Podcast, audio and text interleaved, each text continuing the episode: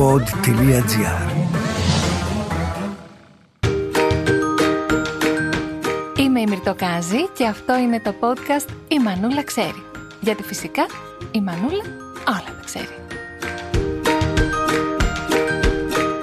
Γεια σας! Σας καλωσορίζω σε ένα φανταστικό podcast με μια φανταστική καλεσμένη γιατί σήμερα με την λατρεμένη μου γιατρό, τη Μαριλία Νικολαίδου, η οποία είναι με ευθύρα χειρουργός γυναικολόγος και κάνει θαύματα, θα συζητήσουμε για το πρώτο φανταστικό υπέροχο τρίμηνο της εγκυμοσύνης. Μαριλία, τι κάνεις; Είμαι καλά. Χαίρομαι πάρα πολύ που σε ξαναβλέπω. Και εγώ το ίδιο. Και θέλω να βάλεις το υπέροχο σε εισαγωγικά, γιατί ενώ είναι υπέροχο από την άποψη ότι είναι υπέροχο το να περιμένεις ένα παιδί και να έχεις ένα πλάσμα μέσα στο σώμα σου, είναι πολύ απαιτητικό, όπως είπες. Ναι, είναι απαιτητικό. δύσκολο, είναι είναι, δύσκολο. για κάποιες γυναίκες είναι πιο εύκολο, για άλλες είναι αρκετά δύσκολο. Οπότε.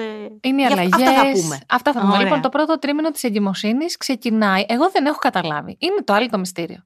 Ποια είναι η day one που μετράμε; Η day one που μετράμε στη μεευτική, προκειμένου να μπορούμε να συνεννοηθούμε όλοι να πούμε τις παγκοσμίως, εβδομάδε μας, τους μήνες μας. είναι η πρώτη μέρα της τελευταίας περίοδου. What? Άρα δεν μετράμε τη σύλληψη. Όχι. Άρα Και είναι ψεύτικο.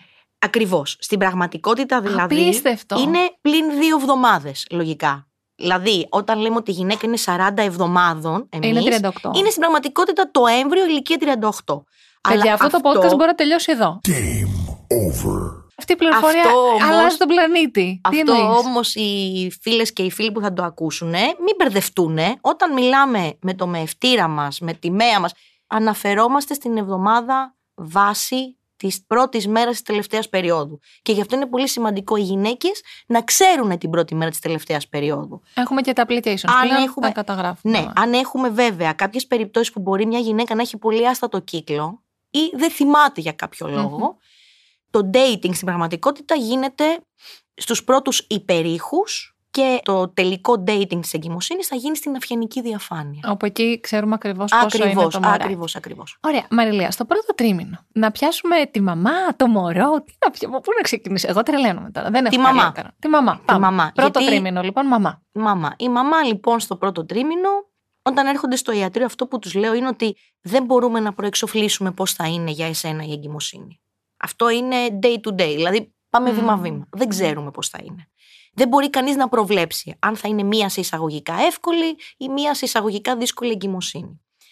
Συνήθως τα συμπτώματα της εγκυμοσύνης δεν ξεκινάνε πολύ πολύ αρχή, δηλαδή στη πλειοψηφία των γυναικών ξεκινάνε γύρω στην 7η εβδομάδα. Μμμ. Μετρώντας πάλι θα πω από την πρώτη μέρα της τελευταίας περίοδου. Πάντως την 7η εβδομάδα. Την 7η Α εβδομάδα. το κρατήσουμε γιατί με έχει Ό,τι θα σοκάρει. λέω σε εβδομάδα να ξέρετε σημαίνει αυτό. Σε βλέπω με άλλο μάτι πλέον, να ξέρεις. Γιατί, Μου γιατί; έχει αλλάξει την κοσμοθεωρία μου. τι να κάνω; Δεν το περίμενα αυτό να ξεκινήσουμε έτσι το podcast. Έπρεπε να το φυλάξει για το τέλος, δεν μπορώ να σε παρακολουθήσω. Έλα, έλα, προσπάθησε λίγο, θα τα Λοιπόν, καταφέρουμε. πάμε, λοιπόν. πάμε. Άρα, έρχονται λοιπόν σιγά σιγά από την 7η λες εβδομάδα. Τα συμπτώματα. Ναι, όχι ότι Ναυτία. μπορεί και κάποιες γυναίκες να Μμ. πω ότι το πρώτο που συνήθως εμφανίζεται είναι αυτή η περίεργη κόποση. Μμ. Είναι η κόποση που όπως λέω χαρακτηριστικά είσαι λες και έχεις κάψει όλο το δρόμο μπροστά από το σπίτι ενώ μπορεί να μην έχεις κάνει τίποτα. Και η πνηλία. Εγώ Και η θυμάμαι πνηλία, ότι είχα, τραγική έλεγα στον πνηλία. άντρα μου ότι μου θύμιζε όπως είχα κάνει πιο παλιά κάτι χειρουργία στην άρκωση. Δηλαδή, όταν σου βάζουν το, την Ακριβώς. άρκωση, κοιμάσαι. Δεν μπορούσα να αντισταθώ στον ύπνο. Λοιπόν, θα σου πω τώρα μια προσωπική εμπειρία ότι εγώ όταν ήμουν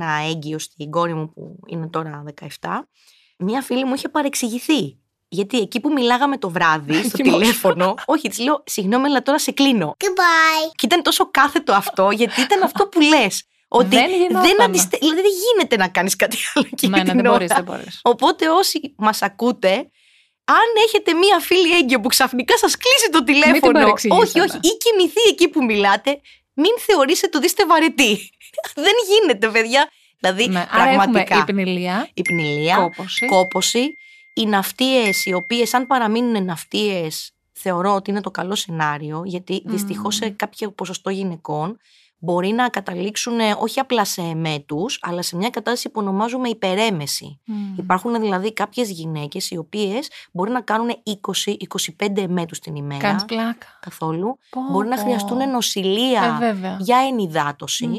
γιατί αφυδατώνονται σε τέτοιο βαθμό που καταντάει επικίνδυνο. Αυτό γιατί λόγω αυτού. Συμβαίνει. Ο κάθε οργανισμός αντιδρά διαφορετικά κυρίως ενοχοποιούνται τα επίπεδα της β' χωριακής. Μμ. Αυτό είναι κάτι λοιπόν που δεν μπορεί να ελεγχθεί πόσο β' χωριακή θα έχει και ένας οργανισμός μπορεί με μια συγκεκριμένη τιμή να είναι μια χαρά. Μια άλλη γυναίκα με τη συγκεκριμένη τιμή μπορεί να έχει πάρα πολύ σοβαρό πρόβλημα με εμέτους. Είναι λοιπόν αστάθμητο. Η β' χωριακή τέλος πάντων είναι η ορμόνη που ενοχοποιείται σε εισαγωγικά. Και όταν μια γυναίκα έχει μια τέτοια κατάσταση σε μία εγκυμοσύνη, το πιο πιθανό είναι ότι θα έχει και στις επόμενες εγκυμοσύνες το ίδιο Αυτό ήθελα πράγμα. να σε ρωτήσω. Αν το πρώτο τρίμηνο στο ένα μωρό μοιάζει με το πρώτο τρίμηνο Σε στο αρκετές άλλο; περιπτώσεις ναι. Όχι πάντα. Στο κομμάτι της υπερέμεσης, Μμ. στις περισσότερες περιπτώσεις μοιάζει. Εδώ είναι και η στιγμή που απαγορεύεται να βάψουμε μαλλιά, νύχια κτλ. Ναι, λοιπόν, κοίταξε, με αυτό τώρα υπάρχει πολύ μεγάλη έτσι, συζήτηση, διότι η αλήθεια είναι ότι πραγματικά επιστημονικές μελέτες για αυτό το ζήτημα, για τα νύχια και τα μαλλιά δεν υπάρχουν, ε, γιατί θα απαιτούσε να πάρουμε χίλιες γυναίκες να τους βάψουμε τα μαλλιά, έγκυες εννοώ, Ναι. χίλιες να μην τους τα βάψουμε και να δούμε το αποτέλεσμα. Αυτό, όπως καταλαβαίνεις, δεν μπορεί να συμβεί. Άρα προσπαθούμε να κάνουμε ό,τι θεωρούμε από τις γνώσεις μας ότι είναι πιο ασφαλές. Ναι, αποφεύγουμε την κανονική βαφή στα μαλλιά. Μπορούμε μέχρι την αυγενική διαφάνεια, εκεί βάζουμε το όριο, να χρησιμοποιούμε φυτική βαφή αν είναι απαραίτητο. Όσον αφορά για τα νύχια, αποφεύγουμε τα ημιμόνιμα, γενικά αυτά που σε εισαγωγικά τα ψήνουμε, που Μμμ. λέμε, με το Μμμ. φουρνάκι. Το απλό μανουδάκι, εντάξει, μπορεί να χρησιμοποιηθεί. Σε επίπεδο φαγητού, άσκησης; Ναι, αυτό είναι επίσης και τα δύο αυτά που μου είπες, έχει να κάνει με την γενικότερη κατάσταση της εγκύου. Αν έχουμε δηλαδή μία έγκυο η οποία είναι σε μια καλή κατάσταση, δεν κάνει εμέτους όλη την ημέρα, σαφώς καλό είναι να έχει ένα ισορροπημένο διαιτολόγιο. Όμως Ε, εννοείται ξεκινάμε που δεν τρώμε σαλάτες έξω, δεν τρώμε τυριά, τα. τα μαλακά τα μαλακά κυρίως, τυριά. εννοείται ψήνουμε πολύ καλά το κρέας. Μμμ. Δεν τρώμε σούσι, ενώ Δεν, τα άψτα δεν τρώμε ψάρια. τίποτα ομό. Μμμ. αποφεύγουμε το ομό. Το μόνο ομό εισαγωγικά είναι η σαλάτα την οποία πρέπει να πλένουμε πάρα πολύ καλά τα μαρούλια και τα λάχανα και όλα αυτά. Και να πω κάτι εδώ, ευκαιρίας δοθήσεις, ότι αυτό που οι περισσότερες γυναίκες λένε για το τοξόπλασμα. Μμ, για τη Κολλάει γάτα. από τη γάτα, κολλάει Μμμ. από τη γάτα, επειδή είμαι και γατομαμά, θέλω να σας πω και τις αγαπώ τις γάτες. Θέλω εδώ να πω την αλήθεια. Δεν φταίνε κυρίως οι καημενούλες οι γάτες. Ειδικά οι γάτες οι οικόσιτες. Άρα αν έχετε μία γάτα και είστε έγκυος δεν υπάρχει λόγος να τη διώξετε. Ναι, μωρέ, ψυχούλα μου. Σε καμία Μπράβο, περίπτωση. Ωραία που το λες, ευχαριστώ. Αυτό που χρειάζεται αν έχετε γατούλα... Όμως να μην καθαρίζουμε την άμμο της, Αυτό ήθελα ε; να πω. Μμ. Ναι, δεν καθαρίζουμε την άμμο εμείς. Μμμ. Η άμμο ούτως ή άλλως όταν έχεις γάτα στο σπίτι πρέπει να καθαρίζεται καθημερινά. Οπότε αναλαμβάνει κάποιος άλλος να το κάνει αυτό. Αν η γάτα σας λοιπόν είναι του σπιτιού, δεν υπάρχει λόγος να τη διώξετε. Επίσης γενικά οι γάτες δεν είναι η πρώτη σε εισαγωγικά αιτία του τοξοπλάσματος. Το τοξόπλασμα κολλάει κυρίως από λαχανικά που δεν είναι καλά πλημμένα. Γι' αυτό είπα προηγουμένως που Κάνεις λένε πολύ πλάκα. καλά. Τα Γιατί μαρούλια. είναι, ε, ξέρεις, συνειρμικά συνδεδεμένο με τη γάτα. Μα γι' δηλαδή, αυτό το το λέω. ξόπλασμα ίσον γάτα. Ναι, ναι, ναι. Λοιπόν, μαρούλια και γενικά λαχανικά όχι καλά πλημμένα και μία ακόμα πηγή τοξοπλάσματος είναι το ομό. Μμ. Το ομό κρέας. Το τοξόπλασμα τι θα κάνει; Δηλαδή, ας πιάσουμε το κακό σενάριο ότι μία έγκυος κολλάει το ξόπλασμα. Τι συμβαίνει; Δεν είναι απαραίτητο ότι όποια έγκυος βρεθεί θετική με οξία λίμωξη, ενώ να το Μμμ. κολλήσει στη διάρκεια της εγκυμοσύνης. Μμμ. Γιατί μπορεί να έχεις έρθει σε επαφή πριν την εγκυμοσύνη, οπότε εκεί δεν απασχολούμαστε. Εάν συμβεί στην αρχή της εγκυμοσύνης, είναι ανάλογα με το τρίμηνο στο οποίο θα έρθει σε επαφή. Επειδή είναι πολύ μεγάλο θέμα, μπορούμε να κάνουμε ένα άλλο Θέλει podcast άλλο γι' αυτό. podcast. Ναι. Θα πω ότι δεν χρειάζεται πανικός, ακόμα και αν συμβεί κάτι τέτοιο, θα πρέπει να ακολουθεί μετά μια Μμμ. συγκεκριμένη διαδικασία. Ωραία. Σημαντικό ότι δεν Ε, είναι. και ε, υπάρχουν και, καταστροφικό. υπάρχει και αγωγή που μπορεί να δοθεί. Χρειάζεται μια σωστή παρακολούθηση, ενδεχομένως να χρειαστεί αμνιοπαρακέντηση για να Μμμ. δούμε αν πέρασε το ξόπλασμα στο έμβριο, γιατί μπορεί και να μην περάσει. Θα κάνουμε άλλο podcast. Άλλο. Στο λέω. Άλλο. Είμαστε λοιπόν στο πρώτο τρίμηνο. Μμμ. Έχουμε πει όλα αυτά για τη μαμά, η οποία ταυτόχρονα δεν παρατηρεί και τεράστιες αλλαγές στο σώμα της, ειδικά στην πρώτη εγκυμοσύνη. Όχι. Στη δεύτερη είναι όλο πιο εύκολα και κατευθείαν Εντάξει. εμφανίζεται και η λίτσα. Οπότε... Κάποια άλλα συμπτώματα, συχνουρία, Μμ. ενοχλητικό μεν, αλλά δεν πειράζει. Πολύ έντονη τάση στους μαστούς, πόνο στο μαστό και μαζί με όλα αυτά βέβαια πολλές φορές και λίγο διαταραχή συγκέντρωσης που έχει να κάνει και με τον Μμμ. κακό ύπνο ενδεχομένως στην Ε, αρχή. και το, το μυαλό μας είναι και Και αλλού, το μυαλό έτσι, μας είναι εντάξει, εκεί, αλλά είναι βέβαια. και οι ορμόνες που το κάνουν αυτό λιγάκι. Τι συμβαίνει στο εμβριάκι; Τρελαίνομαι. Πες μου. Το εμβριάκι είναι στις πρώτες εβδομάδες κυρίως είναι κυταράκι. Είναι ένα γλυκούλι κυταράκι. Ένα. Πολύ- Γίνεται που πολλά από πολλαπλασιάζονται. μέρα σε μέρα. Η καρδούλα συνήθως είναι ορατή και μπορούμε να την ακούσουμε με μεγαλύτερη ασφάλεια στην έκτη εβδομάδα, θα πω. Νομίζω εγώ. ότι είναι ίσως από τις πιο συγκινητικές στιγμές μιας εγκυμοσύνης. Η Είναι στιγμή όντως. που ο γυναικολόγος, η γυναικολόγος ανοίγει τον υπέρηχο, τον ήχο, δεν ξέρω πώς το κάνετε, και ακούς αυτό τον ε, Όντως. απίστευτα γρήγορο, εντυπωσιακό, γλυκό ήχο της καρδιάς του μωρούς. Παιδιά, είναι σοκ. Γιατί Είναι. δεν βλέπεις μωρό στον υπέρηχο, βλέπεις μια. Ένα κυκλάκι. ένα- Ένα, ένα κυκλάκι ή ένα μικρό σημαδάκι. Το φασόλι, το Ε, λέμε με φαντάσου, διάφορα. αυτό τώρα σκεφτόμουν, φαντάσου ότι στην ένατη εβδομάδα Μμμ. έχει μήκος πάνω κάτω 3 εκατοστά Okay. και ζυγίζει γύρω στα 2 γραμμάρια. Και αυτό Δύο λοιπόν, γραμμάρια τι είναι; αυτό, τίποτα, παιδιά; αυτό το κυταράκι έχει καρδούλα. Το φασολάκι. Είναι φοβερό πραγματικά. Άρα πρώτα από όλα τα όργανα δημιουργεί την καρδιά. Αν- Όχι, αν πρέπει. ταυτόχρονα ξεκινάνε Α, ταυτόχρονα. τη δημιουργία Μμ. τους όλα τα συστήματα. Απλά επειδή, όπως καταλαβαίνεις, οι διαστάσεις είναι τόσο μικρές και η τεχνολογία δεν έχει φτάσει ακόμα σε επίπεδο να μπορούμε στα δύο γραμμάρια, τρία εκατοστά Πάμε να δούμε τον να νεφρό. διακρίνουμε το μάτι, ξέρω εγώ. Αυτή. Δεν υφίστανται ούτως ή άλλως, τότε Ναι, ναι, ναι. αστείευομαι. Όλα μαζί ξεκινάνε, Μμμ. έτσι.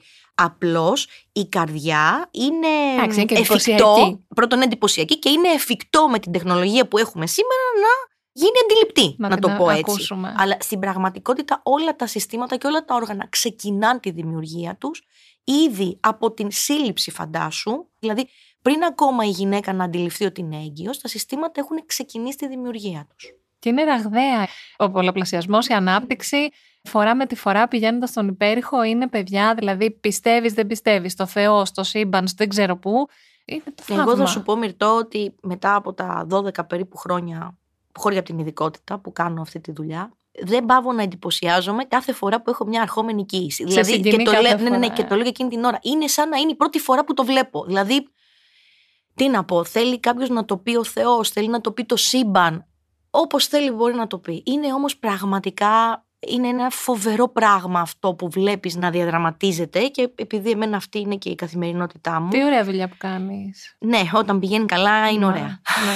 ναι, όχι, εδώ θα πούμε όλα τα περιστατικά ωραία. μας. Θα πούμε για το κάθε τρίμηνο, γιατί Θα να πούμε πούμε ότι θα τα ωραία, ακολουθήσουν θα πούμε τα ωραία και άλλα σήμερα. podcast με Ναι, τη Μαριλέ για ναι, δεύτερο εντάξει. και τρίτο τρίμηνο. Όμως σε αυτά τα τρία podcast, έτσι όπως έχουμε χωρίσει τα τρίμηνα, θα πούμε τα ευχάριστα. Εδώ, να σε ρωτήσω ποιες εξετάσεις πρέπει να κάνει μια γυναίκα σε αυτό το τρίμηνο. Καταρχήν στην πρώτη επίσκεψη, Μμμ. έτσι, θα πρέπει να κάνει αυτό που ονομάζουμε προγεννητικό έλεγχο, που δεν είναι στην πραγματικότητα αυτό, αλλά έτσι ήθιστε να λέγεται.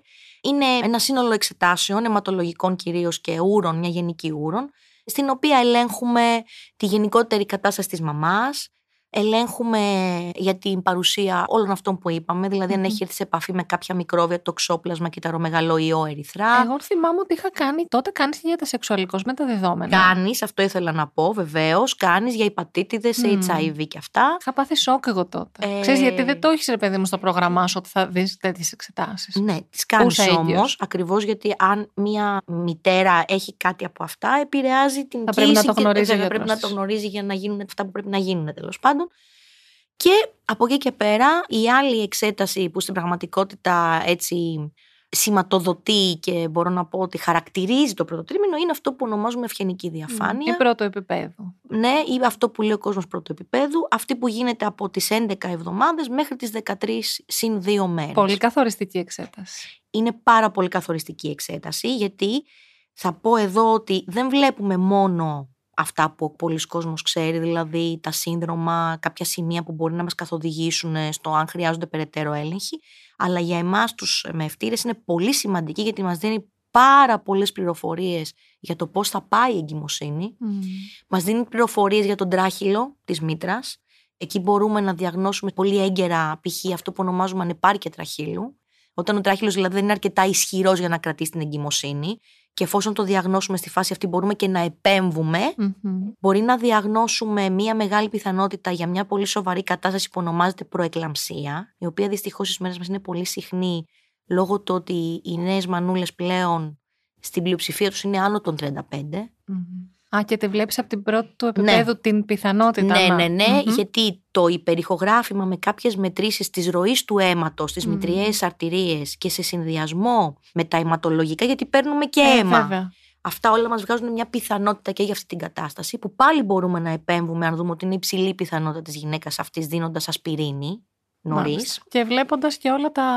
Και βλέποντας Σύνδρομα, έτσι. ακριβώς τα σύνδρομα και Μμμ. βλέποντας και τη θέση του πλακούντα, αυτό που μας ενδιαφέρει είναι να μην είναι επιποματικό, να μην κάθεται δηλαδή πάνω στον τράχυλο, ή αν η γυναίκα έχει χειρουργία στο ιστορικό της της μήτρα, να μην είναι διεισδυτικός. Χειρουργία εννοείς και την κεσαρική; Ενώ προηγούμενη κεσαρική ή μια εξαίρεση ινομυώματος. Γιατί και αυτό Μμμ. είναι ένα χειρουργείο, ή ακόμα και οι αποξέσεις προηγούμενες, που μπορεί να Οκ. είναι μια διακοπή κύησης ή να είναι μια απόξεση για άλλο λόγο. Μμμ. Όλα αυτά προδιαθέτουν για επιπωματικό πλακούντα, που είναι ένας πλακούντας που κάθεται πάνω στον τράχηλο, και πολύ περισσότερο για τον διεισδυτικό πλακούντα, που όπως ξέρεις είναι το my favorite, που Ναι, ναι, ασχολούμαι είναι ιδιαίτερα. το, το θέμα σου. Αυτό ναι, ή το scar pregnancy, δηλαδή την κύηση στην ουλή, την προηγούμενη της καισαρικής. Όλα αυτά μπορούν να διαγνωστούν από αυτό το Α, υπεργογράφημα πω, της πω. ευγενικής. Να το πούμε και θέλω πάντα να το λέω έτσι, έτσι με έχει μεγαλώσει πολύ και η μαμά μου. Ήταν πολύ σωστή με αυτό, ότι είναι σημαντικό να είμαστε πολύ τυπικοί με τις εξετάσεις μας. Στην εγκυμοσύνη Δηλαδή, ιδιαίτερα, παιδιά, δεν μπορώ που ακούω ότι ξέρεις τι είμαι έγκυος, αλλά δεν πήγα, δεν έκανα, δεν το καθυστέρησα. Το καταλαβαίνω ότι έχουμε χίλια πράγματα στο κεφάλι μας. Απλά εδώ μιλάμε για μια περίπτωση και μια στιγμή της ζωής μας που οφείλουμε να είμαστε τυπικές. Μυρτώ, άκουσα να σου πω κάτι. Εγώ αυτό που λέω στις γυναίκες στο ιατρείο είναι ότι η μητρότητα ξεκινάει πριν να μείνεις έγκυος. Ενώ Μεγάλη κουβέντα. ως ευθύνη Και ως φιλοσοφία ζωής. και ως φιλοσοφία ζωής. Έχεις δίκιο. Δηλαδή, όταν έχεις μέσα σου μία νέα ζωή, την οποία θα πρέπει να θυμόμαστε εμείς οι μαμάδες, ότι τα παιδιά, εγώ τουλάχιστον όταν πήρα την κόρη μου αγκαλιά, ήταν αυτό που σκέφτηκα. Ότι αυτό το παιδί δεν είναι δικό σου. Αυτό το παιδί σου το δάνεισε ο Θεός ή το σύμπαν για να το κάνεις καλύτερο. Μμ. Δηλαδή, οκ, είναι το παιδί μου, είναι η εγκυμοσύνη μου, ναι, αλλά φέρνεις στον κόσμο μία νέα ζωή. Άρα Και έχεις ευθύνη. έχεις Σοβαρή, ευθύνη. απόλυτη. Έχεις σοβαρή. Εντάξει, τώρα το να μην πας στο γιατρό σήμερα γιατί κάτι συνέβη και να πας την άλλη εβδομάδα προς Θεού δεν έγινε κάτι. το συζητάμε. Έτσι, αλλά θα πρέπει γενικώς ναι, να αντιμετωπίζουμε εμείς οι γυναίκες την εγκυμοσύνη μας λίγο αυστηρά. Πρέπει να είμαστε πειθαρχημένες με τον εαυτό μας για να μπορέσουμε στη συνέχεια να κάνουμε το έργο μας ως μαμάδες όσο γίνεται καλύτερα. Και Τρία αυτό πράγματα ξεκινάει θέλω από να μου πριν. πεις τώρα. Τρία. Αν εδώ γίνεται η εξέταση για την κυστική ίνωση, Ναι, στη φάση αυτή, αλλά μπορεί και νωρίτερα η γυναίκα και πριν ακόμα να μείνει έγκυος μπορεί να κάνει αιματολογικό έλεγχο Μμμ. η ίδια. συνταγογραφείτε. Ναι, βεβαίως, Α. αλλά συνταγογραφείται η βασική μετάλλαξη. Μμμ. Από εκεί και πέρα υπάρχει όμως η δυνατότητα, γιατί υπάρχουν πολλές μεταλλάξεις που μπορεί να οδηγήσουν σε κυστική ίνωση. Συνταγογραφείται η βασική μετάλλαξη, αλλά μπορεί κάποια γυναίκα, αν θέλει, να μιλήσει με το εργαστήριο και να κάνει τον πλήρη έλεγχο με ένα κόστος το οποίο δεν είναι όμως τραγικό, έτσι, αλλά μπορεί να το κάνει και πριν την εγκυμοσύνη Ωραία, αυτό. ωραία. Τι γίνεται με το σεξ; Στο πρώτο τρίμηνο. Το περίμενα. Ε, Ήμουν τι να προετοιμασμένη. κάνω, Τι να κάνω. Δεν μπορώ να σε ρωτήσω. Γιατί αυτή τη στιγμή Λοιπόν, εκπροσωπώ πάρα πολλές εγγύε που Το έχουν. Πρέπει ξέρω, να το ξέρω. απαντήσουμε. Το ξέρω και θα γράψω και κάτι γι' αυτό. Λοιπόν, κοίταξε να δεις κάτι. Εάν δεν υπάρχει κάποια σοβαρή ιατρική αντένδειξη, Μμμ. παράδειγμα, μία ανεπάρκεια τραχύλου που είπα μόλις τώρα, όταν ο τράχυλος δηλαδή είναι ήδη πολύ μαλακός, οπότε δεν θέλουμε να πιέζεται με τη σεξουαλική επαφή. Αν δεν υπάρχει ο επιποματικός πλακούντας, ένας πλακούντας που είναι πάνω στον τράχυλο, αν δεν υπάρχουν λοιπόν κάποιες συγκεκριμένες αντενδείξεις, μπορεί να υπάρχει σεξουαλική επαφή και στο πρώτο τρίμηνο. Όμως, εδώ ανοίγω μια παρένθεση. Όπα. Η σεξουαλική αυτή επαφή πρέπει να γίνεται με προφυλακτικό. Στο ζευγάρι που είναι Βεβαίως, μαζί. για τον λόγο τον εξής. Πρώτον, για να αποφεύγουμε το πηγενέλα των μικροβίων από τον κόλπο και μπρος και πίσω κτλ. Κάνεις πλάκα τώρα. Και αυτό δεν το, δεύτερον- επίσης δεν το έχω ξανακούσει. Να σου πω, τι θα γίνει σήμερα σε αυτό το podcast; Και δεύτερον, διότι πριν την εξπερμάτιση, στα προσπερματικά υγρά υπάρχουν ουσίες που ονομάζονται προσταγλανδίνες. Πώς ονομάζονται; Προσταγλανδίνες. What? Αυτές λοιπόν οι ουσίες μπορεί να προκαλέσουν αυτό που λέμε συσπάσεις στη μήτρα. Και εμείς λοιπόν τη μήτρα μας τη θέλουμε ήρεμη. Άρα λοιπόν να κάνουμε σεξ αλλά να βάλουμε και ένα προφυλακτικό, ειδικά στο πρώτο τρίμηνο. Έχω Αυτά. πάθει σοκ. Και όπως Κοπέλα. λέω, όπως λέω Τι κορίτσια, γιατρός είσαι εσύ; δεν είναι για αντισύλληψη. Δεν ξαναμένετε έγκυες. Είστε ήδη. Δεν το λέω γι' αυτό, γιατί με κοιτάνε όλοι βέβαια. Αλλά τους εξηγώ αυτό που σου λέω. Απίστευτο. Και κλείνοντας αυτό το μ, απαιτητικό αλλά και υπέροχο, όπως είπαμε, πρώτο τρίμηνο, υπάρχει κάποιο μυστικό. Κάτι που θες να μας πεις για αυτό το τρίμηνο. Αν και μας έχεις πει ήδη δύο σοκαριστικά. Δεν αισθάνομαι καλά. Ιατρικό μυστικό. Δεν ξέρω. Μπορεί και μαμαδένιο. Μαμαδένιο θα σας πω. Τέλεια. Τα ιατρικά τα είπα. Έχει πάρα πολύ μεγάλη σημασία και αυτό πιο πολύ θα το πω για το περιβάλλον της εγκύου, γιατί παίζει πολύ μεγάλο ρόλο το πώς θα πάει η εγκυμοσύνη. Η έγκυος γενικά χρειάζεται ηρεμία. Μμ. Έτσι. Οκ, ζούμε μια δύσκολη πραγματικότητα, μια καθημερινότητα πολύ απαιτητική. Μπορεί να δουλεύει η έγκυος. Φυσικά. Όσο μπορούμε, Μπορεί να έχει άλλο μωρό. Μπορεί να έχει άλλο μωρό, μπορεί, Μπορεί να να έχει έχει χωρίσει, προβλήματα τα οποία μπορεί, μπορεί, συμβαίνουν. χίλια Οκ, πράγματα. όλος ο κόσμος Ναι. έχει προβλήματα και ο καθένας έχει τα δικά του. Αλλά όσο μπορούμε να επικεντρωνόμαστε στην εγκυμοσύνη μας και να προσπαθούμε να διώχνουμε Να κλείνουμε πόρτες. ναι, πράγματα τα οποία πραγματικά δεν είναι σημαντικά και καλό να το καταλαβαίνουμε πριν να μας συμβεί κάτι σοβαρό. Δεν εννοώ στην εγκυμοσύνη. Γιατί εμείς οι άνθρωποι έχουμε το κακό ότι αντιλαμβανόμαστε πόσο καλά είμαστε όταν πάψουμε να είμαστε. Άρα λοιπόν να χαρούμε την εγκυμοσύνη μας και να μην ασχολούμαστε με πράγματα, με την πεθερά, με τη συμπεθερά. και να μην διαβάζουμε και πολλά πράγματα. Α, και να μην γκουγκλάρετε, σας εκλυπαρώ, έχετε γιατρό. Ναι, ναι. Υπάρχει. Μην γκουγκλάρετε. ναι, ναι, ναι, ναι. Και όχι κάπνισμα, αυτό ήθελα Μπράβο. μόνο να πω. Ούτε μισό τσιγάρο, δεν υπάρχουν αυτά. Άμα κάνεις ένα δεν πειράζει. Πειράζει, ούτε μισό τσιγάρο. Είναι θέμα υπευθυνότητα αυτό. Και από εκεί και πέρα τα υπόλοιπα, ό,τι απορίες έχετε με το γιατρό σας και όχι με το Google. Το ένα ποτήρι κρασί, πώς το ακούς. Δεν είναι απαραίτητο. Δεν είναι. Αν τώρα, εντάξει, οκ, ούτε και αυτό. Γιατί Και- τι κάνει το κρασί, το αλκοόλ; Το αλκοόλ γενικά έχει πάρα πολύ τοξική επίδραση στο έμβριο, ειδικά στη φάση αυτή του πρώτου Μμμ. τριμήνου που δημιουργούνται τα. Στην οργανογέννηση Ναι, στην που οργανογέννηση. λέμε. Δεν σημαίνει ότι αν πιει μια γυναίκα τώρα μισό ποτηράκι κρασί θα συμβεί κάτι, αλλά γενικά δεν χρειάζεται. Να. Θα κρατήσω και αυτό με το κάπνισμα, γιατί δυστυχώς έχουμε όλοι στο μυαλό μας εικόνες εγγύων να καπνίζουν, που πραγματικά ταράζεσαι μόνο που το βλέπεις. Ναι, και εγώ ταράζομαι και ως γιατρός, Ναι. γιατί οι επιπτώσεις θα είναι τέτοιες προς το τέλος της εγκυμοσύνης. Είναι προορότητα, είναι προβλήματα στην ανάπτυξη του εμβρίου, είναι αποκόλληση πλακούντα. Δυστυχώς, παρότι τα περιγράφεις πολλές φορές από την αρχή, δεν ε, πείθονται κάποιες γυναίκες και το αποτέλεσμα δεν είναι. Δυστυχώς Δηλαδή, θα το ναι. βρουν μπροστά τους. Ναι, ναι ακριβώς. Μαριλία, σε ευχαριστώ πάρα πολύ. Και εγώ, Μυρτούλα μου. Το πρώτο τρίμηνο είναι πολύ ωραίο, είναι πολύ είναι γλυκό. πολύ ωραίο. Είναι πολύ ωραίο. Και... Είναι ένα τρίμηνο με πολλά μυστικά, γιατί το λες σιγά σιγά, δεν το έχεις πει παντού, είσαι χαρούμενη, περπατάς στο δρόμο, λάμπεις, σου λένε αυτή τι έχει, γιατί είναι έτσι χαρούμενη. Ξέρεις, είναι κάτι πολύ προσωπικό, είναι πολύ δικό σου ακόμα στο πρώτο τρίμηνο. Δικό σου, του συντρόφου σου, των γονιών σου, των φίλων σου. Είναι ένα υπέροχο τρίμηνο. Σε ευχαριστώ πάρα πολύ. Και εγώ, Μυρτώ μου. Τα επόμενα δύο podcast θα προχωρήσουμε στα, Θα πούμε και τα υπόλοιπα. στα επόμενα δύο φανταστικά τρίμηνα. Εσείς φυσικά ακούτε όλα μας τα podcast και ό,τι σας ενδιαφέρει στο pod.gr, στο Spotify, στο Apple Podcast, στο Google Podcast και σε όποια άλλη εφαρμογή ακούτε podcast από το κινητό σας. Από εμένα τη Μυρτοκάζη. Πολλά πολλά φιλιά.